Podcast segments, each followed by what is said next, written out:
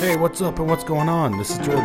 Welcome to another episode of Movie Buffers, episode 22. Uh, this episode, we're going to talk about the 2022 dark comedy film Clerks 3. Clerks 3 is directed by Kevin Smith and it stars Jeff Anderson, Brian O'Halloran, Jason Mewes, and Smith himself with a whole bunch of cameos by the cast from the first and second movie. And this film was quite a surprise, actually. They advertised it as having Rosario Dawson reprising her role as Becky from the second movie, and if you've seen the film, that you, you know that that's not the case. I feel like they advertised it this way to keep a lot of the big shock of the film, you know, a secret. But there are so many things in this in this movie trying to be shocking, and it and it felt like it was trying so hard to be like, oh, you're not shocked by this? Well, what about this?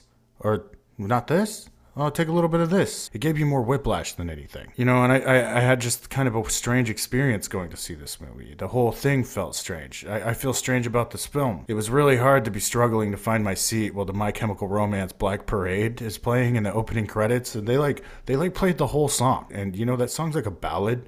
So it's there's like so many layers to it. A lot of different pacings kind of just a strange strange way to open up the third movie. It felt like maybe you know kevin smith was listening to music one day and just kind of like wrote. It seems like he writes the his movies to you know to the music while he's listening to it or whatever. Like, there's nothing beats that opening intro in the second movie where it's "Nothing But Flowers" by the Talking Heads, and uh, that it just like set the tone just right, even leading up to Randall needing to go to the go karts and let off some steam. Second movie and the first movie soundtracks are are, are fucking flawless, but this one it, it just seemed like you know somebody who had a near death experience listening to a lot of shitty music that's dated and trying to kind of make it relevant again. And the jokes didn't really land with me. There were some solid laughs, but the conversations the lead characters have about Star Wars or any other pop culture reference made, it felt very drained of life stale and boring in the delivery. I feel like Kevin opened up a lot of plot holes within his own universe with this one too. The filming, the film is themselves, you know, older, but it shows the old movies footage. It, it was really unsettling, I thought. It made no sense to me at all. It almost felt like a long deleted scene on a special features menu or something. And like I said, it gives you whiplash a little bit. The film the film could be good and then it turns around and it gets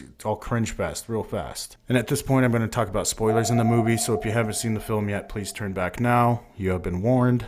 So automatically, I don't like what they did with Becky's character and his daughter Grace. Clerks 2 came out in the summer of 2006, and they're saying that Dante's new girlfriend and baby died within six months of the events of the second movie. That's so unnecessary. It's over the top, and it felt kind of manipulative to, to make damn sure that you'll get some crying from your audience. It's super weird. The music also felt so out of place, where, whereas the, you know the first and second film had wonderful music placement. Like the scene where Randall's having his heart attack, the 90s pop rock just kind of bled through the next three scenes. You know, moments that could have been played out for more emotional gain, it, it was kind of used as a joke. And then, you know, Elias being a Jesus freak, then turned Satanist halfway through the movie, it wasn't very funny to me. He's accompanied by a goofy mute sidekick, similar to Silent Bob, which was another dead horse getting beaten over and over again. And there was a few chuckles in the theater. You know, I laughed at quite a few things in this movie. But for the most part, it's watered down. I don't think that Clerks has much of a place here in 2022. The writing and quality of the second film it completely stomps this film. It, it's hard to top some of the unsettling gags covered in Clerks 2. From the, you know, Porch for Life bit to the Donkey Show climax, this it feels like this belongs on Disney Plus or something. Now, there is a scene in this movie where Dante has a complete meltdown. In fact, I think it's right before his heart attack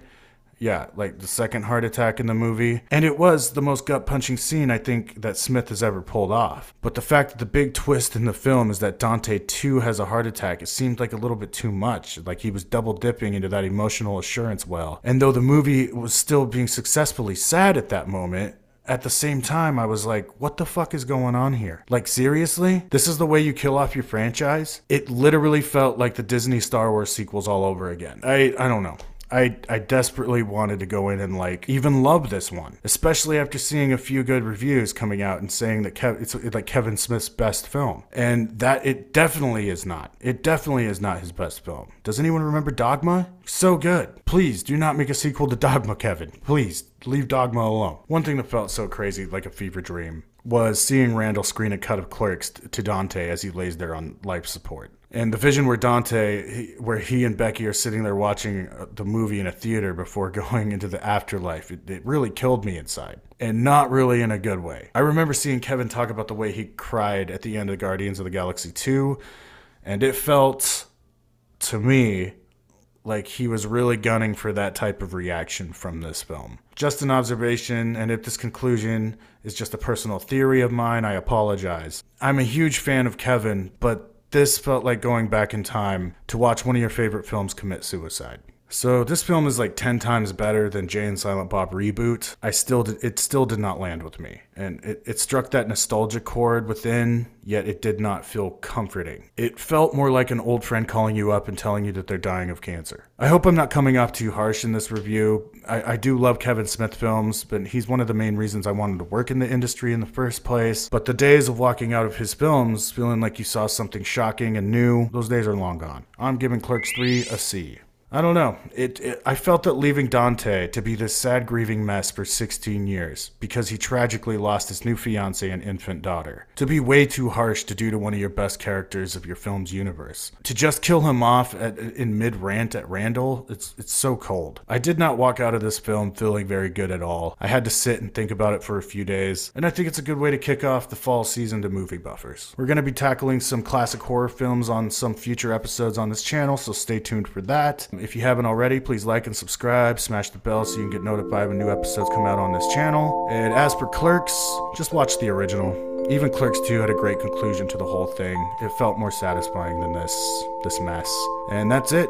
This is Movie Buffers. Thanks for watching. See you next time.